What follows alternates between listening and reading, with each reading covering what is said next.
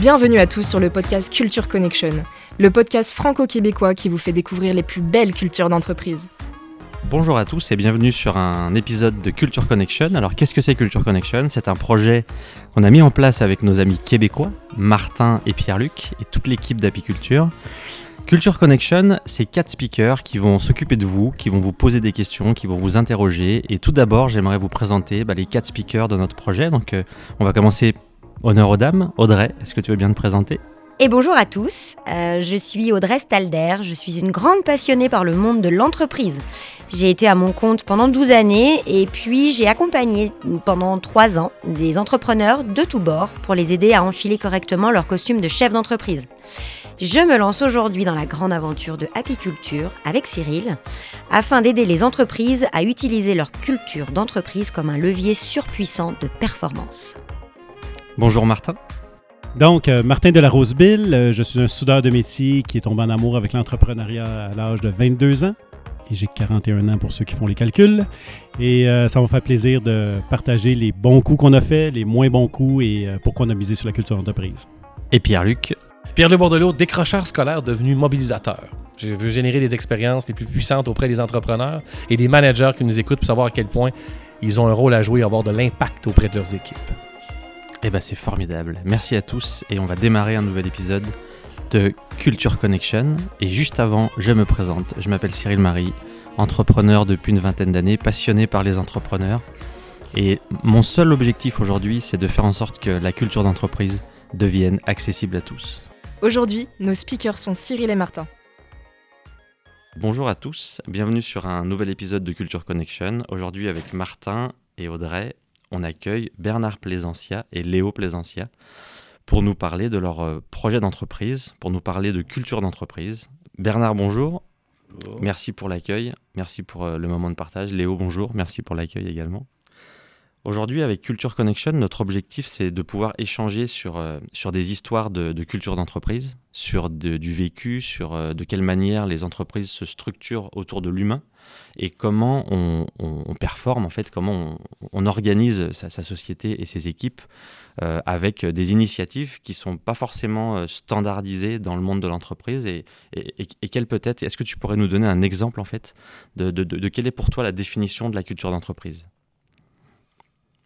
Il y a plusieurs cultures d'entreprise, à mon avis. Il n'y en a pas qu'une. Hein. Euh, enfin, pour moi, la culture d'entreprise, c'est c'est d'avancer, de se fixer des objectifs, euh, d'avancer et de faire avancer les autres euh, euh, en même temps pour atteindre ces objectifs, évaluer tout ça et se refixer des objectifs et avancer petit à petit pour créer, pour créer une dynamique et, et, en même temps une culture d'entreprise qui fait que les gens adhèrent, adhèrent pas, restent dans le train, descendent du train où il reste un moment, euh, où il reste plus longtemps. Euh, euh, et, la culture d'entreprise, c'est un chemin, quoi, hein, qui est court parfois pour certaines boîtes, et puis très long sur une génération, deux, trois générations parfois.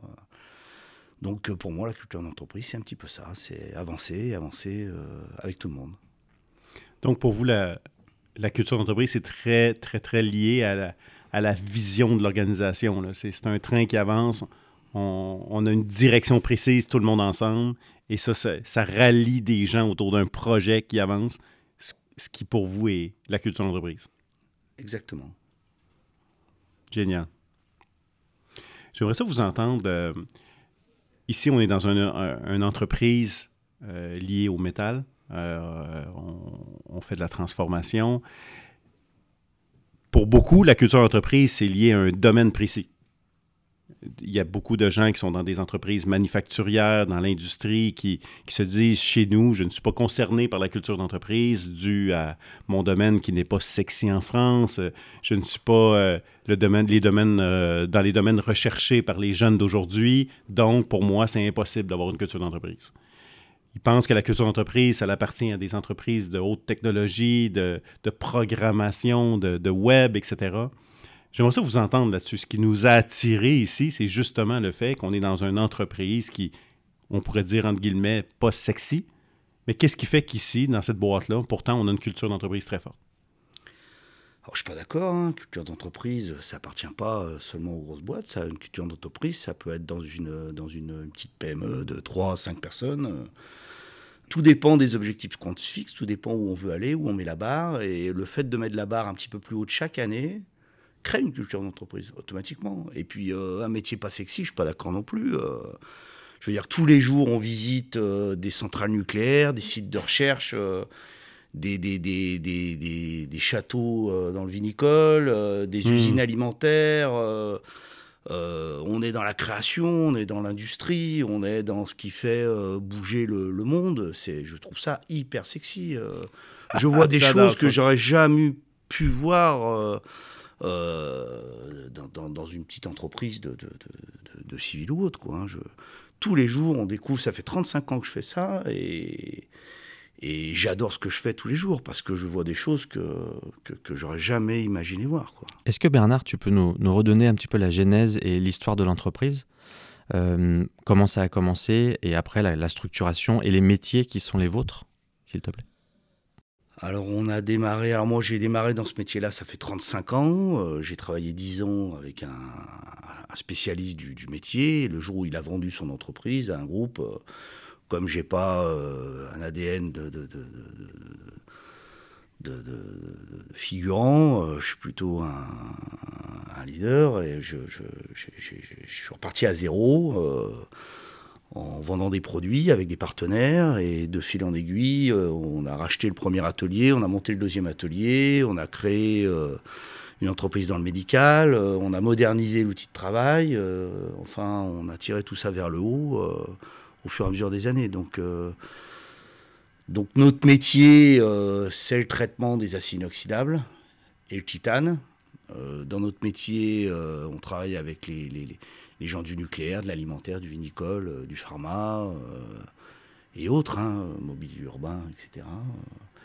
Et tous ces métiers ont des spécificités auxquelles on s'adapte. Donc on s'adapte un petit peu au marché, on est sous-traitant de l'industrie et depuis des années, euh, on s'adapte en mettant euh, un outil en place, en formant les gens et en essayant de progresser chaque année euh, pour arriver à proposer des meilleures prestations à nos clients. Voilà un petit peu. Vous dites que vous n'êtes pas un figurant, vous êtes un leader. Si vous aviez à expliquer à notre public, selon vous, votre vision d'être un leader versus un figurant, ce serait quoi? Un leader, c'est généralement quelqu'un de très optimiste. Euh, ça. voilà, qui, euh, qui aime tirer les gens vers le haut. Je, je, je sous-traite beaucoup, euh, je délègue beaucoup. J'aime ça. Je, je, suis plutôt, en, comme leader, je suis plutôt un bâtisseur. Plutôt, voilà, une fois que moi c'est en place, c'est bâti, c'est construit, c'est structuré, généralement, je passe à autre chose. C'est ce qui fait que le groupe a grossi depuis des années. C'est que je, je voilà, j'aime bâtir, j'aime construire. Tu construis des J'aime tirer les gens en avant. J'aime, euh, j'aime mettre les gens en place. Et une fois que c'est en place, je, je, je, laisse les gens faire. Puis ça, c'est là, on voit directement une corrélation. Un bon leader, c'est faire confiance à son équipe. Puis depuis le début, déjà, je pense que vous êtes à trois fois, vous parlez de faire monter les équipes, monter un groupe, faire grandir des gens. On voit pour vous, c'est clairement une priorité. Euh, tellement d'entrepreneurs ont de la difficulté à faire confiance et ils deviennent eux-mêmes l'ennemi de leur entreprise. Parce qu'ils ralentissent leur entreprise, parce qu'on va au rythme, l'entreprise avance au rythme d'un humain qui est engorgé dans ses opérations au lieu de faire confiance à son équipe. Mais c'est très difficile pour beaucoup d'entrepreneurs à apprendre à faire confiance à une équipe. Qu'est-ce qui fait que vous, vous êtes capable de passer cette, étape-là et de faire confiance à une équipe? Et on est une boîte de près de 100 personnes quand même. Comment vous avez réussi ça? Bah, enfin, c'est indispensable. C'est indispensable. Moi, j'ai une philosophie de vie, euh, j'ai mon travail, j'ai ma famille, j'ai mes amis. Je ne peux pas me passer d'un des trois. C'est pas possible. Donc, je ne veux pas passer ma vie au travail. Euh, donc, euh, pour ça, il faut absolument que je fasse confiance. Donc, je, donne ma confiance. Et après, faut-il que celui qui a ma confiance en soit digne. S'il est, digne de ma confiance et s'il fait tout pour, la mériter, bah, derrière, je l'aide à grandir. Et on s'aide mutuellement à évoluer. C'est-à-dire que un patron, c'est pas lui, pas lui tout seul qui fait grandir l'entreprise. C'est-à-dire qu'il va chercher des gens avec des compétences. Ces gens-là, ils veulent progresser, monter. Et à un moment donné, ben, on se retrouve dans un, devant un outil de travail et il me dit Bon, ben, qu'est-ce qu'on fait maintenant? Ben, Qu'est-ce qu'on fait? Euh, bon, On passe le capot dessus et puis on investit et puis on va de l'avant. Donc, quelque part, mutuellement, on se fait progresser. Il n'y a pas que le chef d'entreprise qui tire tout vers l'avant. Il y a aussi ses collaborateurs qui sont à côté de lui, qui donnent beaucoup de leur temps, euh, beaucoup de leur énergie. Et à un moment donné, ils disent Bon, ben, là, on est arrivé à l'objectif. L'année prochaine, on fait quoi? On passe le cap, euh, on va un peu plus loin, etc. Donc on se tire toujours mutuellement vers le haut. Des fois, j'aimerais un peu ralentir pour, euh, pour prendre de la hauteur, mais parfois c'est pas possible parce que la machine est en route et ça avance, et les gens qui sont autour euh, avancent et on avance tous ensemble. Donc on n'a on, pas le choix autre que faire confiance. quoi. C'est pas possible. Ça ne peut pas le faire. Je suis tellement d'accord. Puis là, j'aime ça parce que le, côté de dire mes collaborateurs sont à côté de moi. OK? Ça, ça, là, je trouve ça vraiment intéressant. Puis ça, ça m'amène à. Ici en France, au, Québec aussi, mais en France, la hiérarchie est très présente dans les organisations. Je suis pas en train, j'ai pas d'opinion, je suis pas en train de dire que c'est bon, pas bon. OK? On a une discussion aussi. Mais au niveau de la hiérarchie, bon, euh, j'apprends un peu comment ça fonctionne, N-1, N-2, N-3, etc. C'est très, très implanté. Il y a un grand respect qui, est- donné entre, entre chacun des niveaux. Comment vous percevez ça? Parce que là, on dit nos collaborateurs sont, clairement, vous parlez, vos collaborateurs sont à côté de vous, mais on a une culture française de hiérarchie très, très, très présente. Parlez-moi un peu de la hiérarchie de votre organigramme. Comment ça fonctionne? Comment vous la percevez? Puis comment vous faites que votre organigramme ne devient pas l'ennemi de la mobilisation de, notre équipe et ils se sentent partie prenante de notre projet? Comment, comment vous avez réussi à négocier ces deux, ces, deux notions-là? Alors, euh, enfin, il y a- une chose qui est importante. hein. Dans, une entreprise, il faut un boss. Quoi, hein. Il faut, euh, il- voilà, il y a, quelqu'un qui tranche à un moment donné. Et dans l'entreprise, c'est moi qui tranche. Voilà, ça c'est clair. Tout, tout, tout- on travaille tous ensemble. Euh, je, je, je, quand il y a un projet, je fais participer tout le monde, hein, euh, de l'assistante commerciale jusqu'au cadre euh, euh, responsable du pôle. je mets tout le monde autour de la table, on en parle, on discute, on débat. Je suis très à l'écoute, mais à un moment donné, il faut quelqu'un qui tranche, autrement ça avance pas. quoi. Donc, dans l'entreprise, euh, je, je- je- je- je- moi, tous les jours, je fais pour que les gens se parlent, parce que c'est la base d'une entreprise. Quand les gens ne se parlent plus, c'est une catastrophe. Donc, je passe la majeure partie de mon temps à faire que les gens ils se parlent. Ils se parlent entre eux, ils me parlent à moi, ce qui est difficile, parce que je, je, c'est pas si facile de parler à son patron et de lui dire les choses. C'est compliqué. Donc, j'essaye de faire pour que les gens ils me disent les choses, j'essaye de faire pour que les gens ils se parlent entre eux, parce que ça résout les trois quarts des problèmes quand ils se parlent. Alors, ça, ça arrive même pas à moi. Ça semble tellement évident pour vous, mais Ouais. c'est tellement complexe. Mais ah pour ben vous, c'est, c'est... c'est- attendez, je- j'en parle comme ça, mais c'est ma bataille. Ça se passe pas comme ça euh, tous les jours. hein, Mais je euh, passe la majorité de mon temps à faire que les gens se Mais c'est génial parce qu'on parle beaucoup de connexion en fait. Chez Apiculture, on veut, Ah ouais. on veut transformer des équipes de direction, top-down, sur des équipes un peu plus horizontales de connexion, qui se connectent entre elles, qui discutent plus et qui échangent pour régler justement ces problèmes. C'est très intéressant. Mais j'aime la notion, Hmm. on doit avoir quelqu'un qui a la Ah, capacité mais de toujours, c'est important. OK, fait que, parce que des fois, on, on- entend des modèles où c'est la liberté totale, la liberté absolue. Non, non, à un moment donné, il y a quelqu'un qui doit se positionner, mais suite à des discussions, des échanges où tout le monde a été partie prenante, donné son opinion, et ensuite, bam, la, la décision va tomber. Ça, j'adore ça. Je vous laisse continuer maintenant là-dessus. euh, Ouais, alors j'ai perdu le fil, du coup. mais, c'est- mais- mais vous disiez que vous passez la majorité de, de votre temps, puis de, vous disiez que euh, 80% des problèmes se règlent quand les gens se parlent. C'est ça. Euh, C'était ça la notion. là. Enfin, je, je- je- enfin, on est, euh, on est, on est dans l'industrie. On est très structuré dans l'industrie. euh, on n'a pas toujours les marges qu'on a dans le tertiaire. Enfin, je veux dire qu'on on- on travaille avec les industriels. On est sous-traitant de l'industrie. Donc, nous, on se doit toujours d'être performants. Euh, d'avoir un outil compétitif, euh, d'avoir les bons prix pour que nos clients puissent euh, prendre les affaires hein, sur le marché. C'est un travail d'équipe entre vous et votre client. Voilà, c'est un gros travail d'équipe. On doit être tous performants aux achats, à la prod, au commercial. je veux dire, tout est lié et on n'a pas les marges faramineuses que peuvent avoir certains métiers. Donc, il faut que constamment on se remette en question et on se restructure. Je Je veux dire qu'on peut jamais se reposer sur nos lauriers en disant bah là euh, c'est bien, euh, c'est bien huilé, euh, ça roule. Vous n'avez jamais l'option de ne pas performer. C'est impossible. Vous devez Bah, toujours performer. on doit toujours se remettre en question, toujours performer pour arriver à faire progresser les équipes et arriver à, à obtenir le niveau requis pour travailler avec certaines. Alors on a mis la barre relativement haute dans notre métier. Aujourd'hui, on est les- les leaders en France. Pas seulement en termes de chiffre d'affaires, mais en, en termes de qualité. Aujourd'hui, on travaille avec les- les, Et de savoir-faire. voilà, on travaille avec les, les plus, les plus belles entreprises. hein. Je vais prendre la première, moi qui me vient à l'esprit, c'est Framatome, hein, euh, qui, qui fabrique les, les- les- les générateurs de vapeur pour les centrales nucléaires et autres même. systèmes qui font. Donc, euh, pour travailler avec ces gens-là, il faut, faut être au top des tops. Pour travailler avec des gens comme Solvay, pour travailler avec des gens comme euh, L'air Liquide, Et puis dans le médical, le médical, il y a des contraintes aussi. pour travailler sont- avec les gens qui fabriquent de, de l'implant. euh, voilà, on n'a pas d'autre choix qu'être euh, au top. Quoi. Donc euh, pour ça, eh ben, euh, si on n'est pas entouré, si on n'est pas structuré, si on ne fait pas les bons investissements, on est hors jeu. Mais hors jeu, on ne rentre même pas dans le système. Quoi. Donc ça, ça prend du temps. Euh, il faut de la connaissance. La connaissance, il faut que ça se transmette. Euh, il faut que les erreurs qu'on a faites ne, ne- ne reviennent pas sur le tapis pour, pour, pour progresser chaque année. Et ça, ben, c'est un travail de tous les jours, une remise en question de tous les jours. Quoi.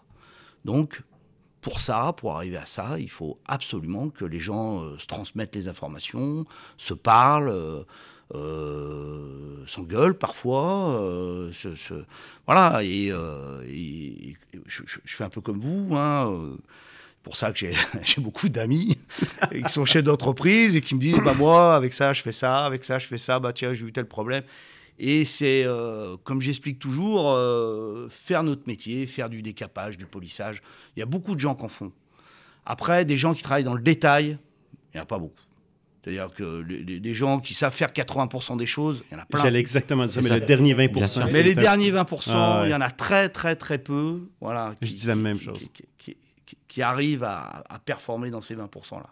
Et ces 20%-là, bah, c'est le petit détail qui fait la différence, qui fait que, eh ben, avec nous, ça se passe bien. Avec nous, euh, une cuve qu'on va électropolir pour la pharma, ben, on va la sortir du premier coup et parfaite, quoi. Parce qu'on est exigeant avec nos clients, on leur demande beaucoup de choses pour que ça marche. On leur dit, bah voilà, vous nous amenez une cuve, ben, pour que ça marche, il nous faut ça, ça, ça, ça et ça.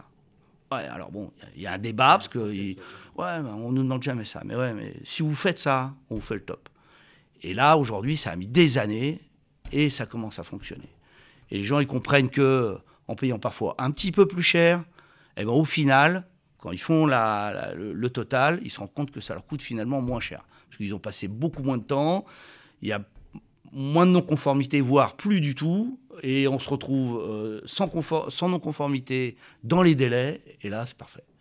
Donc, euh, d'être exigeant avec nos clients, comme ils peuvent l'être avec nous, fait à la sortie que on peut performer et on peut arriver à sortir des pièces euh, finalement moins chères et dans les délais.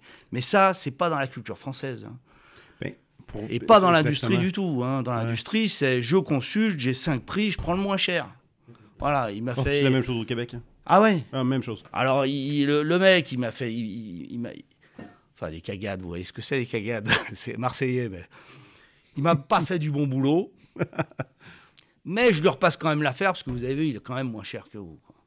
Voilà, ça, c'est. c'est c'est- c'est c'est ancré, ça change. Il y a quelques entreprises, enfin il y en a de plus en plus, qui comprennent que, euh, voilà, en, mettant un petit peu plus, ils arrivent à avoir ce qu'ils veulent, euh, à la bonne qualité, dans les bons délais.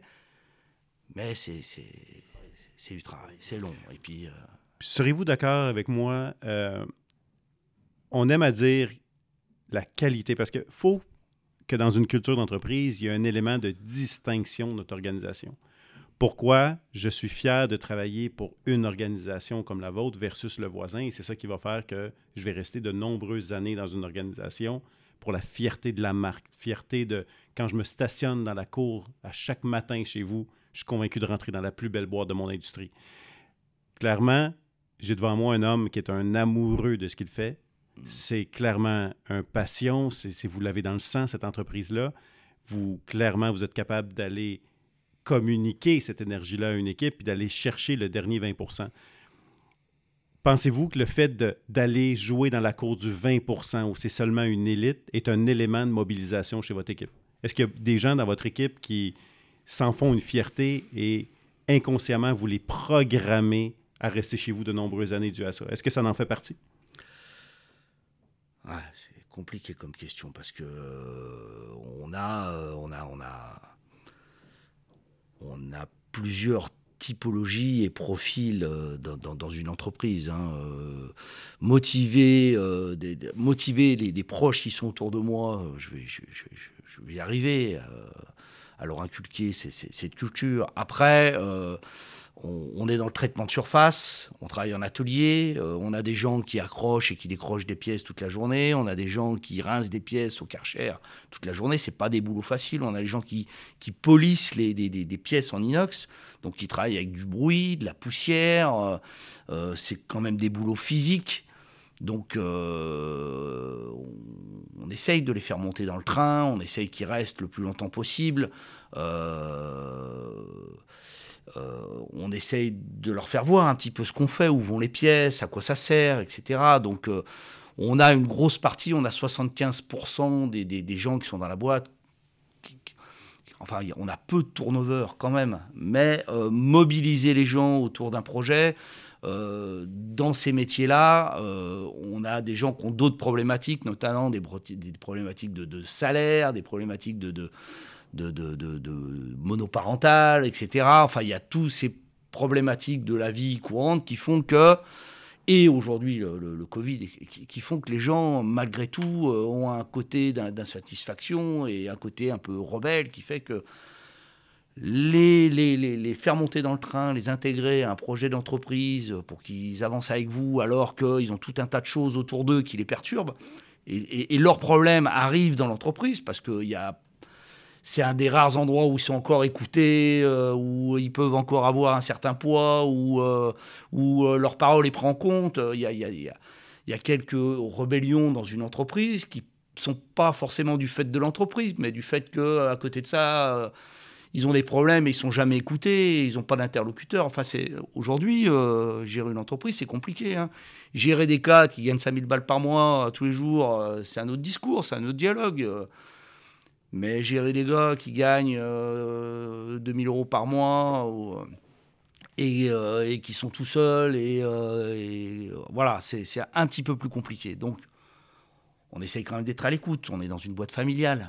Euh, le gars qui est dans les difficultés, bon, ben, on arrive toujours à s'arranger, à l'aider. S'il a, a vraiment la, culture d'entreprise, euh, c'est toujours donnant-donnant, une culture d'entreprise. Ça Enfin, rejoint, si- ça rejoint la confiance, ce que vous disiez au début. Vous pouvez très bien l'aider euh, dans, dans ce- dans son passage difficile, mais il, il s'implique aussi en, en échange. Alors, on peut pas demander ça non plus. On peut pas dire euh, je te donne et en même temps, ben. euh, Enfin, c'est pas dans mon tempérament de dire je te donne et tu bouges pas, quoi. Ah non, non, mais ce que Ouais. On non, donne, non, on donne. C'est pas ce que je disais. Je disais que C'est ça, c'est il pas du va, trafic, il va, il va s'impliquer. Je disais, il s'implique. Alors, alors c'est sûr que si derrière on donne et qu'il s'implique et qu'il en est reconnaissant, tant mieux. Mais euh, ça fait longtemps que je vais plus chercher la reconnaissance. hein. La reconnaissance pour moi, c'est euh, c'est le, le- le gars qui reste dans le train avec moi. Ça, c'est la reconnaissance pour moi. Je ne sais pas si vous entendre parce que quand vous avez commencé, euh, avant qu'on démarre officiellement l'émission, on- vous nous parliez que quand vous avez commencé, écoute, vous avez eu votre premier employé parce que vous avez juste les moyens de vous en payer un, puis après ensuite, écoute, on, a grandi cette organisation-là. C'est ce qui fait des, des histoires extraordinaires d'entrepreneuriat. Mais au début, on s'entend de 0 à 25 collaborateurs, c'était votre énergie directe qui contaminait l'organisation au complet. Mais là, à un moment donné, il arrive des paliers. On arrive à 50, on arrive à 60, on arrive à près de 100 collaborateurs où votre énergie, comme vous dites tantôt, votre rayonnement atteint un certain niveau de l'organisation, mais à un moment donné, ne peut plus atteindre 100% de l'organisation. Donc, on doit mettre des managers en place. J'aimerais vous entendre sur le choix et votre... euh, comment vous percevez le rôle d'un manager dans votre organisation qui doit être maintenant votre extension et doit aller contaminer justement notre homme qui fait 2000 euros sur un, un plancher à faire une job à quelque part peut-être un peu ingrate, mais maintenant c'est plus vous directement, c'est le manager qui transporte ce message-là. Qu'est-ce qu'on lui dit à ce manager-là? Qu'est-ce qu'on lui dit euh, Qu'est-ce qu'on lui dit? On, fait, un manager qui doit euh, emmener tous ces gens-là euh, dans son train, euh, ben, on lui explique comment nous, on perçoit les choses, on lui donne les moyens de faire monter les gens dans son train, déjà. Et derrière, ben, on l'aide au jour le jour à prendre les bonnes décisions. C'est-à-dire que ben, il a déjà les bases, puisque parce qu'il est à mes côtés, parce qu'on s'associe, parce que moi, mes managers, ceux qui sont ceux qui sont euh, à la tête des, entreprises sont tous actionnaires. Euh, ça, c'est indispensable pour moi. Euh, je, voilà, Ici, tous les managers sont actionnaires de la boîte. Enfin, ceux qui dirigent, j'ai quatre entreprises, il y en a trois qui sont trois associés. Quoi. Parfait. donc, ils sont associés, donc complètement impliqués dans l'entreprise. Et derrière, bah, ils ont leur façon de manager. C'est-à-dire que je n'essaye pas d'impliquer ma façon de manager dans les autres entreprises je, je, je, je, les ai choisis parce qu'ils ont l'énergie et la compétence et je sens qu'ils euh, peuvent faire quelque chose de bien. Euh, et derrière, euh, je les aide à prendre les bonnes décisions. Forcément ma décision, parce que j'ai parfois des choix que je, je, je, ferai différemment, mais, mais je les laisse faire, je leur laisse ma confiance, et au final, bah, je m'aperçois que ils ont une autre façon euh, où ils prennent un autre chemin pour arriver à des résultats équivalents, voire mieux. Donc, euh, j'essaye surtout de les, de, les, mettre sur le bon chemin et de les garder sur le bon chemin. C'est-à-dire que parfois, avec le manque d'expérience ou, euh, ou avec le manque de connaissances, ils prennent des chemins qui mènent à rien. Et c'est mon rôle de les remettre sur le bon chemin de prendre les bons choix, les bonnes décisions au bon moment pour que le train continue à avancer. Et c'est eux qui font monter les gens dans leur train. Fait que vous l'aidez à établir et à rectifier le tir pour la cible. Le chemin exact pour y aller peut varier. Oui. Mais on, va atteindre le même but tout le monde ensemble. C'est, dans le fond, c'est, un peu ça votre façon de manager. C'est ça. Génial. C'est ça. Et j'ai, des managers, euh, enfin tous les managers que j'ai, ils sont tous différents. Mais ils n'ont pas du tout la même façon de manager euh, que moi et, les autres. Hein. Et c'est ce qui fait la richesse de l'ensemble aussi. C'est ce qui fait que ça fonctionne. C'est ce qui fait que ça fonctionne. Vous avez parlé tantôt de compétences. Puis corrigez-moi si vous n'êtes pas d'accord, mais il y, a toujours les deux notions. Il y a les compétences techniques, surtout dans un domaine comme le vôtre. Il y a clair, on recherche des gens avec des compétences techniques. Mais les compétences de gestion humaine sont souvent un autre, complètement un autre univers. On a des gens qui ont les compétences techniques, il y a des gens qui ont les compétences humaines, il y en a qui ont, les deux. Comment vous faites la part des choses? Parce que souvent, le manager qu'on va mettre en place, premier réflexe, moi le premier, compétences techniques. On dit on va prendre le meilleur, il va rendre une équipe meilleure. Mais souvent, on, réalise que finalement, il n'y a aucune idée comment gérer l'humain. Donc, j'aimerais ça vous entendre là-dessus. Comment, on fait le, comment on fait le tri euh, là-dedans? Bon, alors moi, j'ai dit j'ai un peu des convictions perso. Hein. Oh, allez-y, euh, Moi, je suis convaincu qu'un bon commercial fera peut-être un jour un bon technicien, mais qu'un bon technicien fera jamais un bon commercial. Voilà. Ok, j'aime ça. Bang. Ok, parfait. Voilà. quand on part de cette base-là, euh, je, préfère avoir un manager qui a un, côté commercial et qui va apprendre la technique et qui va la comprendre, pas aussi bien qu'un ingénieur, hein, mais euh, il comprendra ce qu'il a à vendre et il comprendra là où il doit emmener l'entreprise qu'un technicien qui, qui, qui, à un moment donné, vendra jamais euh, ce qu'il sait faire. Quoi. C'est, pas, possible. Donc, euh, je, je, moi qui ai euh, une, un ADN commercial, très commercial, clairement. je m'entoure de techniciens. Je m'entoure de, j'ai, des gens aujourd'hui autour de moi qui sont des techniciens hors pair, extraordinaires mais si je leur laisse la boîte ou si je leur laisse gérer quelque chose, je coule en six mois. c'est ça.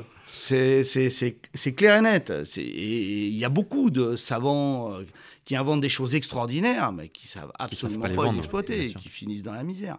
Je veux dire que, voilà, nous, on a un, ADN commercial, on sait euh, valoriser les choses, euh, on sait présenter les choses, on sait amener les choses. Et puis derrière, bah, si on ne sait pas s'entourer de, ces ingénieurs-là, qui ont les compétences, qui ont le savoir-faire, euh, et, qui font tourner la boutique, à ce moment-là, c'est pas possible. Quoi. Mais là, je vous entends à un certain niveau, mais moi, je pense à mon, mon homme ou ma femme extraordinaire qui est sur le terrain, qui accroche des morceaux, décroche. Il y a un manager direct, lui, qui est probablement pas nécessairement un grand ingénieur. Ouais. Ce manager-là, ce manager-là, lui, là, probablement qu'il est en poste dû à des compétences. Mais est-ce que à ce niveau-là de gestion, est-ce que nécessairement vous les sentez prêts à gérer l'humain?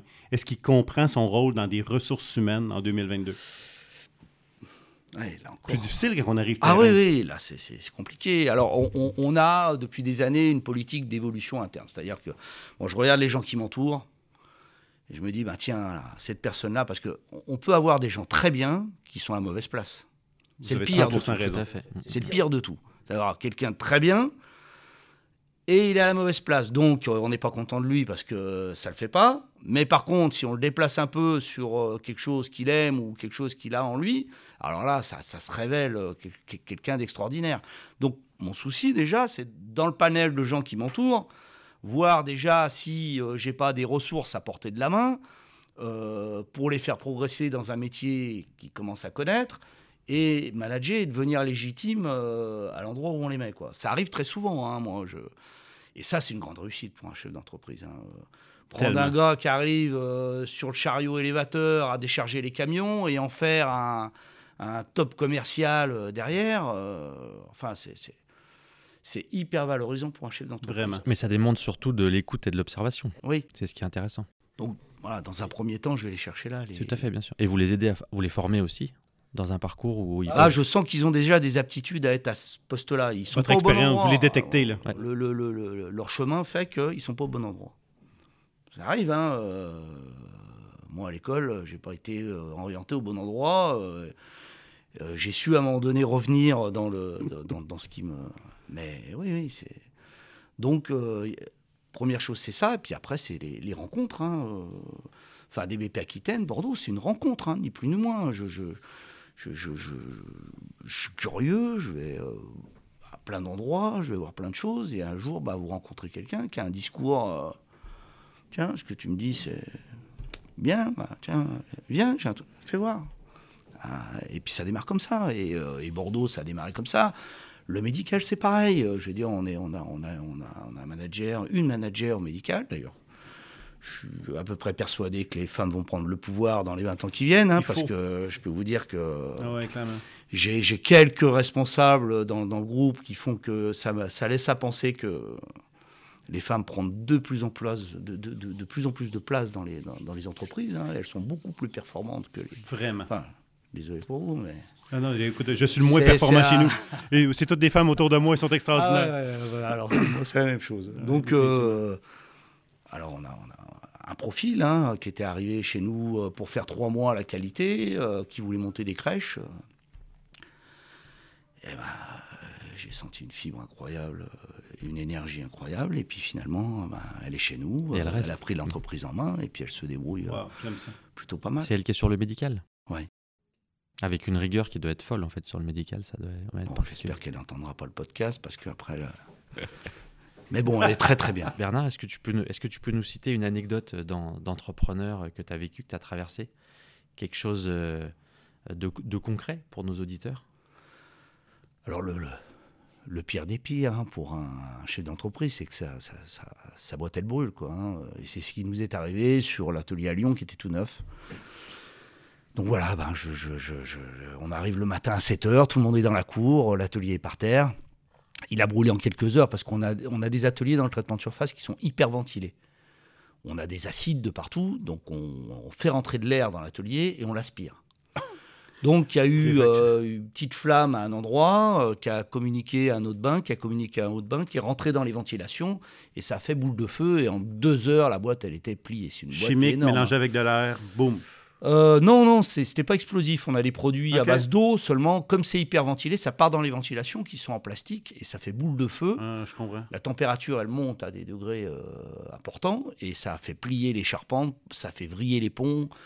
Tout, tout, tout- tout l'outil de travail a, a fondu en, en deux heures. Quelle surface? Ah, il y avait 3000 mètres carrés. Ah ouais, quand même. Voilà. Quand même. Il y a. euh, Alors, il y avait. ouais. Et donc, on arrive le matin, tout le monde dans la cour. Et euh, vous avez euh, 40 personnes qui vous regardent euh, en disant euh, Allez, euh, on n'a plus de boulot, on n'a plus de travail, euh, patron. euh, Qu'est-ce qu'on fait, quoi Et puis bah, c'est là où, euh, où bah, on est le patron, il faut assumer et, euh, dire bon les gars, attendez, euh, là ça c'est le passé. Euh, maintenant demain, eh ben, euh, nos clients vont nous amener les pièces. euh, il faut donner notre, euh, il faut donner l'adresse de nos concurrents à nos clients. Donc là, on rentre dans un système de folie. Donc euh, vous, vous rentrez chez vous et on répartit tout le monde pour faire une cellule de crise et communiquer avec les clients, parce que l'important c'est de dans, dans les premiers instants, l'important c'est, de donner une solution à nos clients hein, qui nous apportaient des pièces tous les jours, qui avaient des pièces dans l'atelier, etc. Donc euh, cellule de crise là-dessus. La production, vous rentrez chez vous, on vous tient au courant. Euh, on a déménagé le matériel, tout le monde s'est mis en place et, et- et paf, on remet tout en route d'un coup. Et on dit, bah maintenant, on va faire le bilan. Alors bon, il y a, il y a les différentes étapes. Ça a pris combien de temps pour vous remettre en route? Alors, ça, a été. euh, enfin, moi, j'ai géré ça comme une, une- une crise hyper importante. Je veux dire que moi, il y a, de, de la première minute, il était hors de question qu'on boucle, qu'on ferme. C'était redémarrage le plus vite possible, dans les meilleures conditions possibles. Pas le temps de pleurer, on se remet. Pas le temps de pleurer. Donc, euh, je suis hyper fidèle dans tout, euh, Hmm. très fidèle. Donc, j'ai des, j'ai des, des- des- des fournisseurs euh, avec lesquels je travaille depuis des années. Donc, je les ai tous appelés. On est de construire le bâtiment. J'en construis beaucoup. Donc, euh, il y, a- y a l'étape des assurances, déjà. Bon, vous êtes bien assuré. Pour combien vous êtes assuré, etc., etc. Quand ça a été bouclé avec les assurances, qu'on a fait en une semaine, il faut à peu près quatre mois pour le faire au niveau des assurances. C'est-à-dire tout de suite, les enquêtes Wow. ont déterminé qu'on n'avait pas mis le feu, que ce n'était pas les terroristes, etc. Les assurances ont dit non, mais là, on a un chef d'entreprise qui veut redémarrer rapide, donc euh, on va y aller à fond là-dessus. On était clean de partout. Ce qu'ils nous ont demandé, on leur a fourni en 4 jours. Euh, C'était 24-24. Euh, 15 jours après, on avait les premiers ronds pour pouvoir euh, démolir, euh, tout enlever et reconstruire. Et comme j'ai un réseau euh, incroyable, euh, ils ont démoli le bâtiment, on a tout enlevé les produits, on a tout enlevé le matériel, on a tombé le bâtiment, on l'a reconstruit, on a remis le matériel en place en 9 mois. C'est- c'est- c'est- c'est- Rien que le dossier assurance, c'est un an. En 9 mois, C'était reparti. voilà. Et tellement. Alors, moi, comme je vous ai dit au départ, je communique pas. Je, je- voilà, je vais pas expliquer ma vie aux gens. Moi, je, je suis dans mon entreprise et je fais. Moi, ma philosophie, c'est fais le ménage chez toi et derrière, tout fonctionne. Donc, voilà. et, euh, et, et- et tellement les gens avaient parlé dans l'industrie. Parce que, bon, on travaille avec Sanofi, on travaille avec Framatome, on travaille avec tous les labos. Enfin, veux dire, c'était cellules de crise chez pas mal de nos clients. Et moi qui fais jamais de, de- gros événements dans la boîte, etc., eh ben, j'ai fait comme Coco, là. Il fallait, fallait que je les éclate, quoi. Il fallait, fallait que je fasse un truc incroyable pour dire à tout le monde, euh, non seulement euh, on n'est pas mort, mais on repart tout le monde. très très fort quoi. Et là, j'ai remis un outil de travail qui a été modifié, amélioré, euh, optimisé, et j'ai invité tout le monde. Mais j'ai invité tout le monde à boire un petit verre avec un petit toast. Et quand ils sont arrivés là, c'était, euh, enfin, j'avais fait la, la Tu avais mis les moyens pour. enfin, j'ai, pour pareil, remercier j'ai, je- je- je- j'ai- des amis qui sont dans l'événementiel, qui font les choses très très bien, et j'avais pris euh, le meilleur dans, la partie, et je lui ai dit voilà, on va inviter tous les clients pour boire un petit verre et prendre un petit toast et pleurer avec nous, c'est ce qu'ils vont euh, se dire, tiens, on va passer, on va lui faire plaisir, le pauvre. Hmm. et là, ils sont arrivés, ils ont passé la soirée, quoi. ils sont partis à 3h du matin, parce que euh, spectacle de partout, euh, ils m'avaient transformé que en discothèque, enfin, c'était... C'était un truc de fou, quoi. Hein. Et ça a réussi. Donc, euh, les gens ont dit non, mais non seulement il n'est pas mort, mais en plus, euh, Il est là, il, plus a fort. un atelier qui est extraordinaire, avec des choses extraordinaires. Et là, on a immobilisé toute l'équipe, euh, les filles, euh, tous les gars de la boîte faisaient visiter leur boîte, les filles faisaient l'accueil de tous les clients, et c'est arrivé de toute la France, quoi. Pour boire un petit verre, euh, pour me faire plaisir. Et au final, on a passé tous une super soirée. Et c'est là que je communique mal, parce que j'étais incapable de faire le discours. J'ai un discours à faire devant, euh, je sais pas, on était combien 400, 500 Ouais, peut-être 500. euh, Et quand même, hein. Non, c'est une affaire de fou, là. et compliqué. hein. Donc je suis sorti de 9 mois euh, hyper intenses. Euh, et là, le jour du discours, enfin pour moi, c'était le, le- On n'avait pas à 100% démarré, mais là, c'était euh, la réouverture officielle. Consécration. Là, ça a été difficile de faire le discours. Et je m'en suis très mal sorti. Mais, les, Non, mais mais je pense que les, les gens, euh, Bernard, les gens venaient pas pour le discours. Il Alors, c'est ce qu'ils m'ont dit, mais bon, euh, j'ai j'ai- j'ai pas pu remercier tous les, tous les, tous les gens qui m'avaient aidé. euh, Bien sûr. euh, et ça a été. Il faudra que je le refasse. Quoi. Je suis. Ah voilà, tu- la, tu la pourras- petite tu sais que anecdote. Tu pourras leur envoyer le podcast. Hein Tu pourras leur envoyer le podcast. Ouais. je leur enverrai le podcast. Ouais, tu peux les remercier vraiment. ici, tu vois. Mais je vois l'émotion, je vois la fragilité encore. euh, Ouais. On veut jamais dire qu'un qu'un feu, c'est une bonne chose pour une boîte. Mais maintenant qu'on est détaché, ça, ça s'est passé en quelle année? Ça fait 4 ans. OK, mais c'est quand même pas si vieux que ça. Là. Non. OK, c'est pas une vieille histoire qu'on raconte. là. Non. Mais Quatre ans. pour nous, oui. Pour nous, c'est le passé. hein. Exact. Mais si on, aujourd'hui, maintenant qu'on a guéri de ça à quelque part, on a tout- Est-ce qu'à quelque part, ça a eu quelque chose de positif pour la boîte? Alors, euh, pour, pour les, pour, pour le peu de gens dans la boîte euh, pour qui j'étais pas vraiment le légitime, le boss, euh, ça, ça a réglé le problème. Quoi. Je veux dire, du jour au lendemain, je pense que tous les gens de la boîte se sont dit, mais là, euh, on a quelqu'un. là. Ah oui, clairement. Sentiment de sécurité pour toute l'équipe. Ah, ils se sont dit, bon, il est là, quoi. Il s'est pas écroulé par terre euh, en pleurant. euh, il nous a pris, euh, il nous a dit, voilà, tac, tac, tac, tac. Et puis les gars, ils ont dit, merde. Voilà. Enfin, c'est ce que j'en retire. C'est que, Ouais. au-delà de tout ce qui s'est passé, euh, voilà, les gars ont senti que. C'est vrai que on, on pense, souvent pour nos collaborateurs, ils pensent que tout est né par facilité, que tout... mais quand il arrive une épreuve qui est évidente aux yeux de tous, puis que là on voit que notre chef est un réel chef, puis qu'il a réussi à sauver la boîte, à se relever un- une histoire de fou comme ça, c'est clair que là on comprend l'homme devant l'organisation. Là, Là, euh, c'est sûr que là vous avez une armée incroyable. Là, c'est vraiment une armée. Mais ça soude la, Ben oui. la culture, surtout. Vraiment.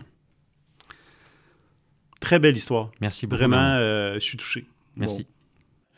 J'aimerais vous entendre sur les, le- le- le- la perception. Puis d'ailleurs, on va parler à votre fils tantôt. Mais la- les générations qui viennent d'arriver, il s'est passé dans les 5, à 10 dernières années un, un- un- un changement drastique de la perception du travail. Nous, à notre époque, moi j'ai j'ai 40 ans, vous encore plus avec la génération euh, qui était avant moi. Écoute, on bossait, on travaillait et on avait le mérite de l'effort, etc. Maintenant, c'est plus vraiment comme ça. La qualité de vie a pris beaucoup de place. Le plaisir, la famille va toujours passer avant le travail. Donc, on doit cohabiter avec une nouvelle perception qui n'est pas mauvaise en soi, mais qui peut bouleverser un modèle d'affaires. Il y a du bon, il y a du moins bon. Bon, pour notre équipe de management, OK, c'est assez difficile pour certains de s'adapter à cette nouvelle façon de penser-là. euh, parce qu'eux n'ont jamais cohabité, on n'a jamais vécu dans un monde comme ça, et en l'espace de cinq ans, ça s'est complètement transformé. Je pense qu'on le voit en France aussi. Au Québec, ça a été drastique. J'aimerais vous entendre là-dessus. Comment nos entreprises vont s'adapter en 2025, en 2030 à tous les milléniaux qui prennent de la place, qui vont devenir nos futurs managers. Les milléniaux vont être nos futurs vont, vont, vont pas juste être nos employés ou nos collaborateurs, vont devenir nos managers. Comment on s'adapte à ça? Ça ressemble à quoi votre industrie dans 10 ans? Alors, euh, vous faites bien de poser la question. Et là, je pense que je, vais essayer de. Enfin, aujourd'hui, nous, euh, notre génération, euh, on est à l'écoute. On regarde, on observe, on apprend, on découvre, parce que c'est tout nouveau pour nous. Euh, alors, on est passé par plusieurs étapes. hein. Première étape, euh, c'est des bons à rien, ils arriveront à Oui, rien, ça. etc. Voilà, première On étape. vivait dans le déni. bah, là, à un moment donné. euh, C'est comme une maladie. ça. Maintenant, on, on vivait dans le déni. On a dit milléniaux, c'est une, c'est une- c'est Voilà. une maladie, ça va passer. Ouais, bon, bah là, on, on s'aperçoit que ça s'installe, Ouais, que c'est généralisé, donc on est, bah, on est dans l'observation, dans l'écoute. On voit qu'il y a des choses qui émergent, on voit qu'il y a des nouvelles façons de travailler, il y a des nouvelles façons d'aborder les choses, euh, des nouvelles façons de communiquer aussi, hein, de prendre les affaires, parce que non seulement la nouvelle génération qui va travailler chez nous euh, a cette mentalité, mais nos clients aussi. Ils évoluent Enfin, les, les jeunes d'aujourd'hui, Ouais, euh, ils, ils fonctionnent pas comme nous. Euh, Je veux dire, euh, je, je- enfin, on fait la remarque pratiquement tout- tous les jours ou toutes les semaines. Non, mais là, attends, euh, s'y prennent pas comme ça. Ah, arrête ça, fais ça, ou alors là, ton truc, là, c'est pas bon, etc. Donc, bah, nous, on observe, on écoute, on subit, parce que c'est, c'est- on se dit, on se pose beaucoup de questions. Et puis après, ben, je pense que c'est le moment de poser la question à, À Léo. à Léo, quoi. hein. J'aimerais t'entendre comment tu perçois, toi, le travail, puis comment les entreprises doivent s'adapter à cette nouvelle réalité-là? Tu en es un, tu as 23 ans, Léo. tu as ta perception du travail. Premièrement, j'aimerais t'entendre. Quelle est ta perception du travail et à quoi ressemblent nos organisations dans 10 ans? Bah, tout d'abord, bonjour. Bonjour, bonjour. Et euh, bah, moi, enfin, ma perception du travail elle est surtout, surtout due à mon éducation. Parce que j'ai un père chef d'entreprise, enfin, je suis né, il était chef d'entreprise, et il m'a toujours inculqué cette manière de travailler. Il y a les amis, il y a la famille, et il y a le travail. Et vraiment faire la parité entre ces trois choses. Enfin, j'ai fait des études, il m'a toujours poussé à faire des études, il m'a inculqué cette manière de faire du commerce, d'être euh, toujours euh, en continuité dans l'amélioration de soi. T'es tombé dans la potion quand t'étais petit. Ah, complètement, ouais. mais bien dedans en plus. Et, euh, et du coup, moi, je perçois le travail comme bah, le travail permet en fait d'être bien avec tes amis et bien avec ta famille. Donc, on passe une grande partie de notre vie à faire le travail. Donc, faut qu'on soit intégré, faut qu'on soit intéressé, faut qu'on on s'améliore continuellement dans le travail pour que vraiment ça devienne un plaisir plus qu'une charge. La notion de plaisir prend beaucoup de place maintenant. C'est ça. Bah, C'est-à-dire que maintenant, dans notre génération, nous, bah, c'est le travail, c'est le travail. C'est ce qui nous permet de vivre, de manger, de nourrir notre famille. Il faut que ce soit un plaisir d'y aller. Il faut que le matin, on arrive, comme euh, tu l'as dit au tout début de la, de la discussion, on arrive au travail et là, on rentre dans la plus belle boîte et on est heureux de venir travailler le matin. Donc, on a des, on a des objectifs, on a des missions et on a cette euh, satisfaction à la fin de se dire j'ai fait du bon travail. C'est Surtout la ça. notion de réaliser quelque chose. C'est ça. Et comment on le fait? Parce que toi, Léo, tu as, le privilège d'être très près de ton père, qui, qui- qui est le chef de la boîte. Mais si je parle à un Léo qui est en ce moment sur le plancher ici, qui accroche des morceaux, fait du polissage, etc., on a un Léo, 23 ans, qui, est- qui, présentement joue ce rôle-là, qui est nécessaire pour le succès de notre organisation. Lui, à son échelle, comment on peut, et pense, mettons exemple, à tes amis, à ton, réseau autour de toi, de ton âge à peu près, qui perçoit le travail justement avec probablement un peu la même, la même idéologie que toi. Comment on fait pour aller chercher le cœur de ce Léo-là qui fait un travail sur un plancher manufacturier ou de transformation? Comment on peut s'adapter à ça? Bah après, faut encore une fois, ça revient. Enfin, moi, j'ai toujours voulu faire du commerce. J'ai toujours été là-dedans. Donc, je sais où je voulais aller. et Je savais comment faire, et on m'a donné les clés pour atteindre cet objectif-là. Donc, euh, peu importe le travail que je vais réaliser, il faut que je sois content de le faire pour bien le faire, justement. Comprends. Donc, si je suis satisfait de mon travail, logiquement, mon patron ou mon manager sera satisfait de mon travail, parce que pour moi, si j'estime l'avoir bien fait, il va être bien fait par la suite. Et encore une fois, enfin, moi, je vais pas faire quelque chose à moitié.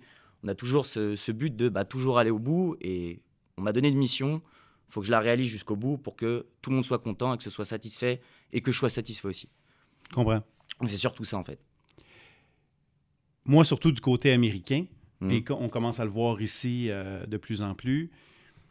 Là, présentement, on essaie toutes sortes de choses pour essayer de fidéliser et donner une vision long terme à votre génération dans nos organisations. Nous, on retourne dans les, surtout dans les générations précédentes, euh, dans les années 60, 70. On rentrait dans une firme, on bâtissait notre maison à côté et c'était clair qu'on on était dans cette boîte-là pendant 40 ans et on s'installait dans une organisation. Votre génération, vous voulez vivre des expériences. Pour beaucoup, on rentre dans une, dans une boîte, on fait deux, trois ans, et si on si on ne va pas chercher nécessairement ce qu'on recherche, aucune gêne, on quitte l'organisation et on va vivre une autre expérience ailleurs. Mais pour nous, ça nous coûte une fortune en formation, on- on- parce que l'ancienneté amène la performance. Et quand on perd cette ancienneté-là, on perd une puissance en tant qu'organisation. Donc, c'est important pour nous de trouver une façon d'essayer de garder le plus longtemps possible un Léo 23 ans. Puis là, on voit aux, États-Unis, ils font des, des environnements de travail avec des ballons, des glissades, des tables de baby-foot, des bons. J'aimerais ça t'entendre là-dessus. Est-ce que vraiment, selon toi, c'est ça la clé pour mobiliser les hauts 23 ans? Ces espèces d'univers-là absolument fantastiques. Alors oui et non, parce qu'en soi, moi j'ai bah, travaillé d'abord dans une start-up. Ah oui, Euh. J'ai fait une alternance dans une start-up où là c'était vraiment un contexte co- totalement différent. La moyenne d'âge était entre 25 et 30 ans. Euh, Il y avait une PlayStation, il y avait une tireuse à bière. On travaillait, c'était sur la bienveillance, la communication. Il y avait des speed dating, il y avait des rendez-vous. C'était hyper bienveillant, mais ça manquait un peu de euh, comment dire, de pression au travail pour se dire il faut que je fasse ça. du bon travail. On était beaucoup trop à l'aise et donc du coup on prenait un peu nos aises et ça perdait un peu sur la qualité de travail. Ici à l'inverse, on est bienveillant, on est à l'écoute, on communique, mais en même temps on attend des objectifs et c'est bah, la culture que moi on m'a cultivée de par mon éducation et mon travail, c'est on te met un objectif, je m'en fiche de comment tu vas le faire, faut que tu le fasses. Donc je te laisse un mois, tu vas aller voir les clients, tu vas faire ton travail, mais qu'à la fin, cet objectif soit réalisé. Et c'est là en fait où justement on a cette reconnaissance de, on m'a donné un objectif, on m'a pas demandé comment le faire, on va pas me dire comment le faire, je le fais. Et si à la fin du mois par exemple on a fait l'objectif, on se dit bon bah t'as fait ça comment? Parce que t'as très bien fait ton travail. Et c'est bah en même temps ce qu'on m'a dit, en même temps ce que moi je sais, et en même temps ce qu'on m'a appris qui fait que on arrive à justement avoir cette satisfaction à la fin de se dire putain j'ai fait du bon boulot. J'adore ça. Parce que chez Apiculture, c'est exactement ce qu'on enseigne. La performance est un des plus grands leviers de mobilisation de l'employé. Et on pense, il y, a, des boîtes qui ont, tourné complètement de l'autre côté, culte du, collaborateur. Ils ont essayé d'enlever toute la pression possible chez l'employé et finalement, il finit par s'emmerder et quitter la boîte quand même. Donc, c'est un équilibre. Là, ce que j'entends, c'est que tu as besoin d'avoir de la liberté pour atteindre ton objectif, mais tu as besoin à quelque part d'atteindre un objectif et de vivre la satisfaction d'avoir atteint un objectif. C'est ça. On peut jamais l'enlever. Ça, je trouve ça vraiment intéressant. J'aimerais revenir sur un point euh, que tu as commencé à aborder, c'était la, durée. Euh, l'envie de travailler des durées moins longues. Aujourd'hui, les générations, peut-être des proches ou des amis à toi, euh, se disent je fais un an ou deux ans dans une entreprise. Euh, comment tu perçois ça dans un contexte où tu as déjà fait donc une expérience en startup, ce qui, ce qui doit être super intéressant, je pense, et après tu reviens sur une entreprise, entre parenthèses, plus, plus, plus standard, en fait, moins dans ces dynamiques de, de, très très forte croissance, mais avec des objectifs quand même qui sont, qui sont définis. Euh, comment toi tu perçois la, le, le, développement? On, on, suppose qu'à un moment donné, il y aura une transition, une transmission peut-être. Est-ce que tu as envie de, de, porter cette entreprise encore plus loin ou d'en monter une et que ton père peut-être euh, t'accompagne? Comment tu vois l'avenir en fait sur un Ça, c'est le grand débat actuel. C'est vrai? Bah, C'est-à-dire que. On règle ça au micro aujourd'hui. bah, en fait, bah, typiquement dans une startup, euh, les objectifs, ils sont à courte durée, c'est-à-dire qu'on met un objectif sur un mois. Là, euh, moi, je suis rentré dans l'entreprise il y a trois ans en tant qu'alternant. Et euh, la première année, j'étais commercial terrain, donc car sud-est, et on m'a donné un objectif sur un an. faut que tu fasses tel chiffre, faut que tu vois tant de clients. Donc, on m'a donné les, les, clés pour pouvoir y arriver, et donc c'était un objectif d'un an. Et à la fin de ça, justement, on regarde nos objectifs, ça t'a plu, comment tu as fait, qu'est-ce, qui a été plus compliqué, et on redonne un, objectif d'un an. Et en fait, c'est toujours de se dire, on va faire mieux que l'année précédente, et c'est comme ça qu'on arrive à rester dans une boîte et à, se construire, bah, on va dire, un peu euh, une carrière. Donc on découvre des clients, on en découvre d'autres, on perd des clients, on perd des marchés, on en récupère plein. Et c'est comme ça qu'en fait on apprend sur soi, on apprend de partout et qu'on devient bah, un bon commercial ou alors un bon, employé. Et du coup, bah, le fait, moi c'est c'est mon père qui gère l'entreprise. Donc depuis que je suis tout petit, j'entends parler de cette entreprise et depuis que je suis tout petit, c'est euh, inculqué au fur et à mesure, bah, fais du commerce. Donc j'ai fait du commerce, ça m'a toujours intéressé. Et puis bah, rentre dans l'entreprise. Je vais rentrer dans l'entreprise, ça fait depuis que je suis tout petit que j'en entends parler. Puis bon, bah, petit à petit, tu pourrais gérer ça, tu pourrais faire ça. Et petit à petit, je sens que, euh, est-ce que ça t'intéresserait de la reprendre? Et puis bah aujourd'hui, j'ai pas la réponse, c'est pas possible. J'ai 23 ans, j'ai fait tout le temps des études, je suis jamais parti plus de trois semaines de Lyon. Euh, j'ai besoin de faire mes expériences, de découvrir un peu le monde et de me dire bah. Au Québec. Bah. Faut que tu viennes au Québec. Typiquement, ah bah oui, ça, serait génial. Un bien, meilleur gestionnaire. Mais un euh, manager. Mais faut, enfin, mon père m'a toujours, m'a toujours me laissé me tromper pour comprendre moi-même et après me dire bon bah tu t'es trompé, pourquoi tu t'es trompé bah, Il le savait que j'allais me tromper. Hein. Il me laissait bien me, me tromper. Me tromper. et puis dès que j'ai fait ça, bah, il m'a dit bah, Tu vois, là, tu as appris quelque chose et c'est comme ça que j'ai un peu évolué. Et là, j'ai besoin de me tromper, euh, type euh, voyager, découvrir le monde et peut-être me dire dans un an C'est pas du tout ça que je veux faire. Quoi. Je veux... En fait, non, je veux être dans l'entreprise, développer quelque chose ou alors euh, faire de l'informatique ou alors être prof d'histoire-géographie. il faut, faut, faut découvrir le monde pour savoir ce qu'on veut faire. Là, tu touches une notion de droit à l'erreur qui est très, très, très important. On a le droit de se planter. On a le droit de faire des erreurs et c'est correct.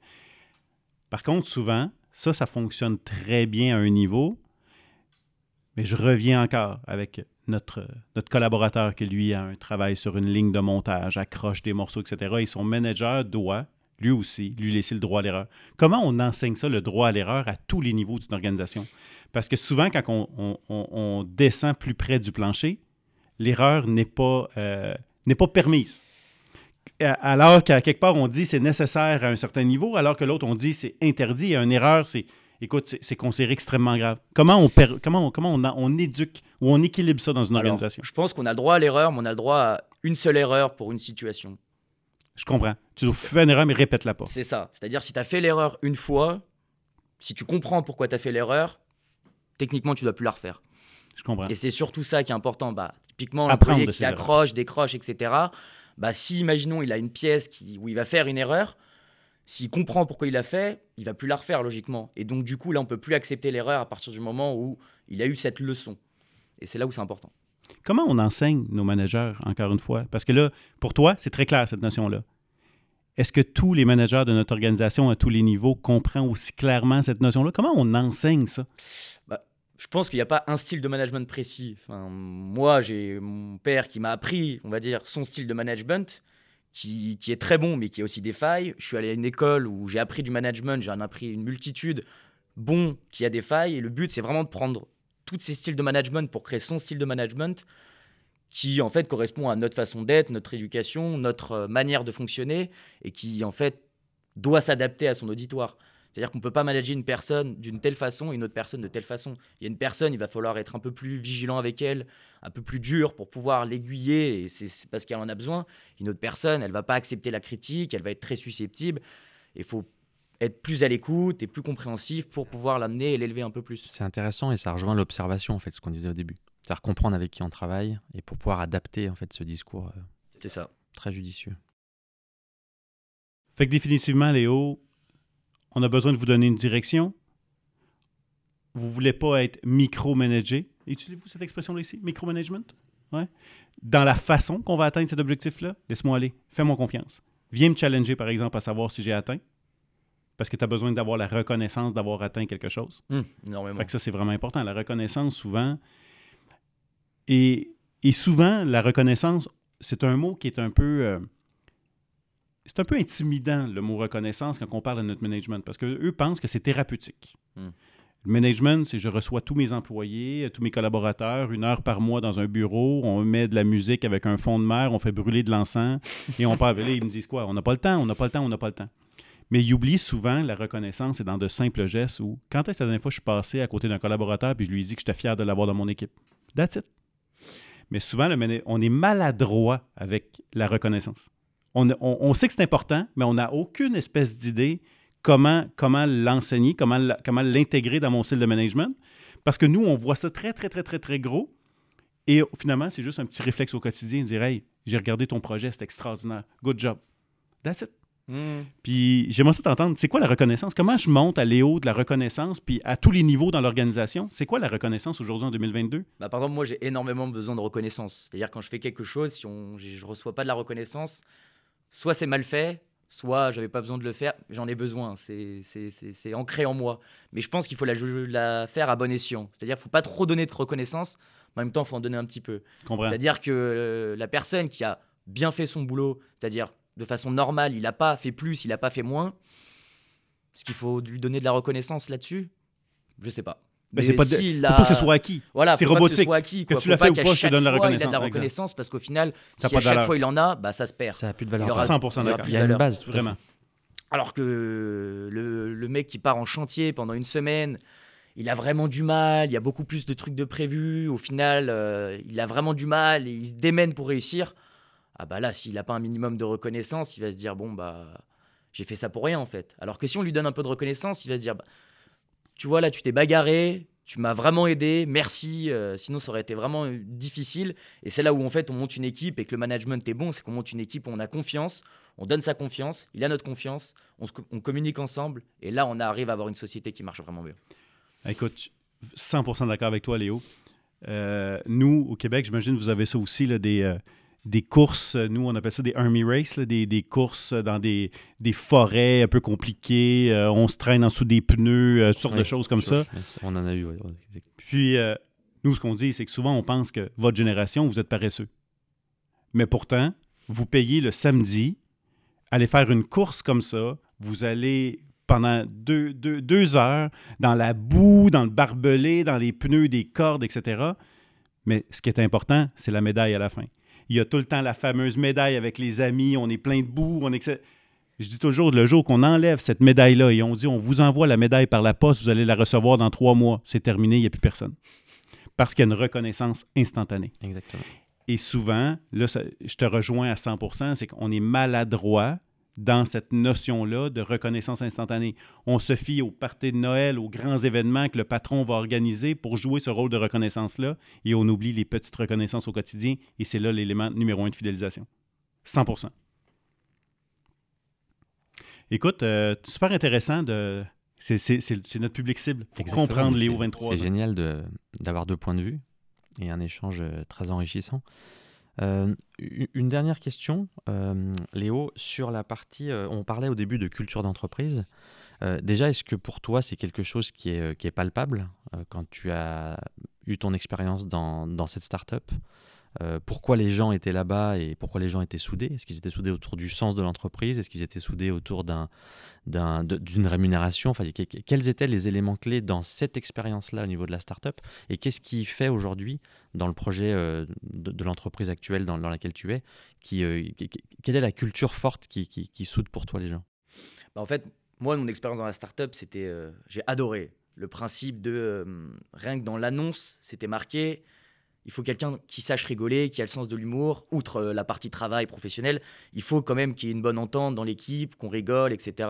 Quand j'ai fait l'entretien d'embauche, techniquement, à partir du moment où ça a été validé, ils m'ont testé moi dans ma façon d'être, à faire une blague, à essayer de détendre un peu l'atmosphère pour se dire cette personne peut bien s'accorder avec l'équipe. Et quand j'ai été embauché, j'ai commencé, je suis rentré dans l'entreprise, j'ai vu toutes les équipes, euh, enfin je suis rentré dans une boîte, euh, j'avais jamais vu une, entreprise pareille. Il y avait un panier de basket, euh, il y en avait, enfin il, marchait, mais en final l'en- l'entreprise fonctionnait très bien parce que tout le monde s'entendait bien, tout le monde avait le même âge, il y avait cette cohésion de groupe.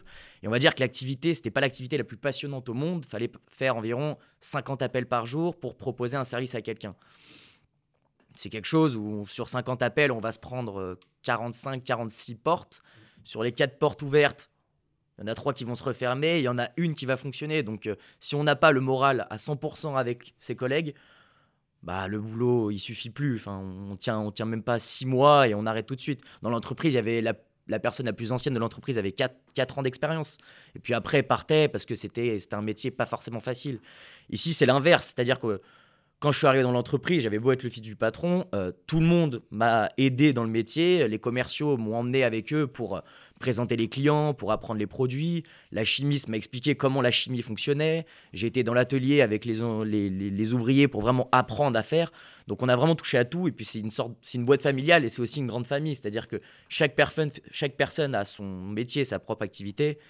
Mais on sera toujours à côté pour t'aider. C'est-à-dire que si on a un souci, bah, on peut appeler n'importe qui dans l'entreprise bien sûr qu'il sera là pour toi parce qu'on on- on s'élève ensemble et on est une, une unité ensemble qui fait qu'on a notre activité et ça se voit auprès de notre clientèle qui disent bah si on a quelque chose à faire, on répond tout de suite, on a, on a les solutions et c'est comme ça qu'on s'épanouit vraiment au travail et qu'on arrive à être performant. Et les clients le perçoivent, Et le client le perçoit, oui, ce qui est important.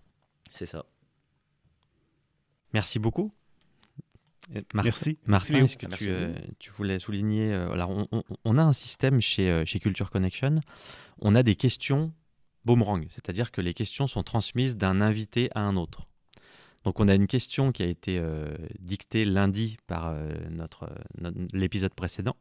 Et après, on, on vous laissera, Bernard ou Léo, poser une question au prochain invité. Tu vois, c'est un petit peu une chaîne. c'est en fait. Voilà. Et donc, la question de, de, de Jocelyn, de- du début de semaine, euh, lui, lui, en fait, il disait, Jocelyn, il, il- il pose la question, donc je pose la question à, sa place. préciser la boîte de, de Jocelyn? Alors, Jocelyn, c'est une société qui s'appelle Genius et qui travaille sur. euh, c'est un petit peu comme un- un- une société d'intérim euh, que dans les métiers du marketing et de la communication, mais qui place des employés dans des entreprises. Donc, c'est typiquement, Jocelyn, il recrute 30 personnes, mais il n'y a aucun employé qui travaille dans sa société. C'est des gens qui sont placés, un peu comme du portage, et ensuite, euh, lui, il, envoie des factures aux sociétés. Et les sociétés, elles profitent d'une expertise euh, d'une personne et d'une communauté, puisqu'ils sont 30 sur des groupes de discussion à pouvoir s'entraider sur des thématiques projets dans l'entreprise. Donc ça donne une, puissance assez importante en termes de, livrables pour chaque, pour chaque entreprise. Donc ça, c'est la société de Genius. Et Martin posait la question, euh, qu'est-ce qui ferait aujourd'hui, en, en 2000, en 2022, que tu resterais, euh, que tu resterais 20 ans dans l'entreprise dans laquelle tu es? C'est pas facile comme question. Qu'est-ce qui ferait que je resterais 20 ans dans cette entreprise? Que je la fasse fonctionner? C'est une très bonne réponse. père écoute attentivement la réponse. Oui. Bah, on va dire que dans l'optique où euh, on reprend une entreprise qui fonctionne, euh, c'est facile de la maintenir à son niveau et de la faire fonctionner. Euh, on gère les clients qu'on a déjà, on gère l'activité. Je dis pas que c'est facile, mais c'est possible, c'est accessible. L'améliorer, faire mieux que son précé- précé- Prédécesseur prédécesseur, merci. Ça, c'est quelque chose qui est un vrai défi et qui est beaucoup plus compliqué. Et c'est là où justement notre, notre nouvelle génération, avec un œil différent, je pense qu'on peut réussir à améliorer ce qui est bien pour faire quelque chose qui est très bien et qu'on peut justement euh, gagner du temps, gagner de l'énergie. On n'est pas des paresseux, les jeunes. J'ai pas dit ça. Alors- non, non, moi, moi je, je suis convaincu que J'aime ça. J'aime la précision. J'aime qu'il y en ait au moins. On n'est pas paresseux. J'étais pointé. C'est-à-dire qu'on va, on va peut-être prendre une heure en plus pour gagner 4 heures après dans le travail. C'est-à-dire que moi, mon père m'a toujours dit euh, je préfère que tu prennes une heure à réfléchir et que tu fasses pendant 10 minutes que tu fasses une heure et demie à essayer de faire. Et... Non, tu perds ton temps.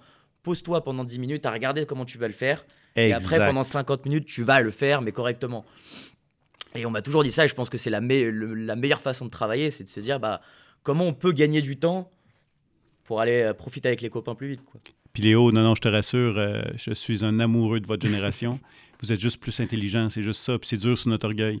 Mais, tu sais, si on s'arrête, le- la personne qui a inventé l'ascenseur, c'était pas le plus vaillant de la boîte non plus. Là. Hmm. Lui, il a dit des escaliers, je vais pas monter ça toute ma vie. Là. Fait que, mais ça l'a amené des révolutions, tu comprends-tu? Ah c'est ça. La personne qui était avec une pelle, qui a dit Je vais inventer une pelle mécanique, puis je vais être en arrêt de mes petites manettes, puis je, je- je vais réussir à faire des trous deux fois plus vite. C'est le plus paresseux de la gang. Mais c'est un parfait mélange d'intelligence, d'ingé- d'ingéniosité, mais c'est les plus grands paresseux qui ont fait des inventions. Fait que ce qui fait que c'est- c'est. Non, non, vous êtes juste tout à fait à ce niveau-là. Il y a une intelligence que vous avez qu'on doit vous laisser votre place. Pour mais, optimiser. qui, mais qui est souvent une façon très différente de penser de la moyenne. Et ça, c'est des fois, c'est difficile à accepter. Mais il faut vous laisser de la place. faut prendre toutes les, de toutes les générations, il faut prendre pour faire une, un mélange euh, idéal. Abs- absolument. Merci Léo. Donc la réponse à la question, c'est euh, se donner des nouveaux objectifs en fait. C'est ça. Est-ce que tu peux, euh, alors, on va te donner deux minutes pour euh, réfléchir à la question que tu souhaites poser, ou Bernard, au prochain invité. Donc la question serait comment manager son équipe pour euh, toujours maintenir son entreprise au top sur tant d'années, c'est-à-dire 35, 40, 50 ans, en ayant vu justement toutes ces modifications dans l'économie, la politique euh, et le social? Merci beaucoup Léo. Très bonne question. J'ai hâte d'avoir sa réponse. Pareil. Nous arrivons à la fin de, de cet épisode de Culture Connection, qui était un épisode euh, doublement intéressant puisqu'on avait deux invités, avec une, une logique aussi d'échange euh, père-fils, à la fois dans, dans- dans l'entreprise et puis le- sur le côté, sur le plan humain. Euh, merci Martin pour, euh, pour ces, ces questions euh, très, très intéressantes. Merci. Merci de vous inviter aussi. hein. C'était vraiment agréable d'avoir euh, deux angles d'un même sujet. J'ai adoré. Merci à vous et à très bientôt pour un nouvel épisode de Culture Connection. Merci Bernard, merci Léo. Merci. Merci. Merci. Merci, ça a été un plaisir. Et surtout, n'hésitez pas à nous suivre sur nos différents flux audio. Vous pouvez nous retrouver sur Spotify, sur Deezer, sur Apple Podcast. Et surtout, euh, n'hésitez pas à visiter euh, le site internet culture-connection.fr. Merci, à très bientôt.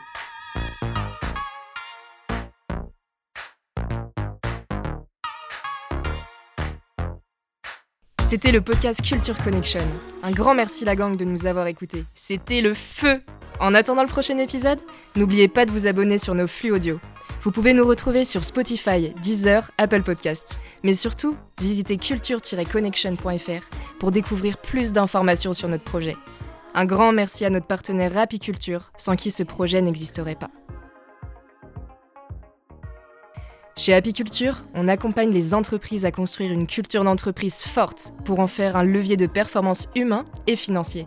Pour en savoir plus, rendez-vous sur apiculture.team. À bientôt pour de nouvelles aventures.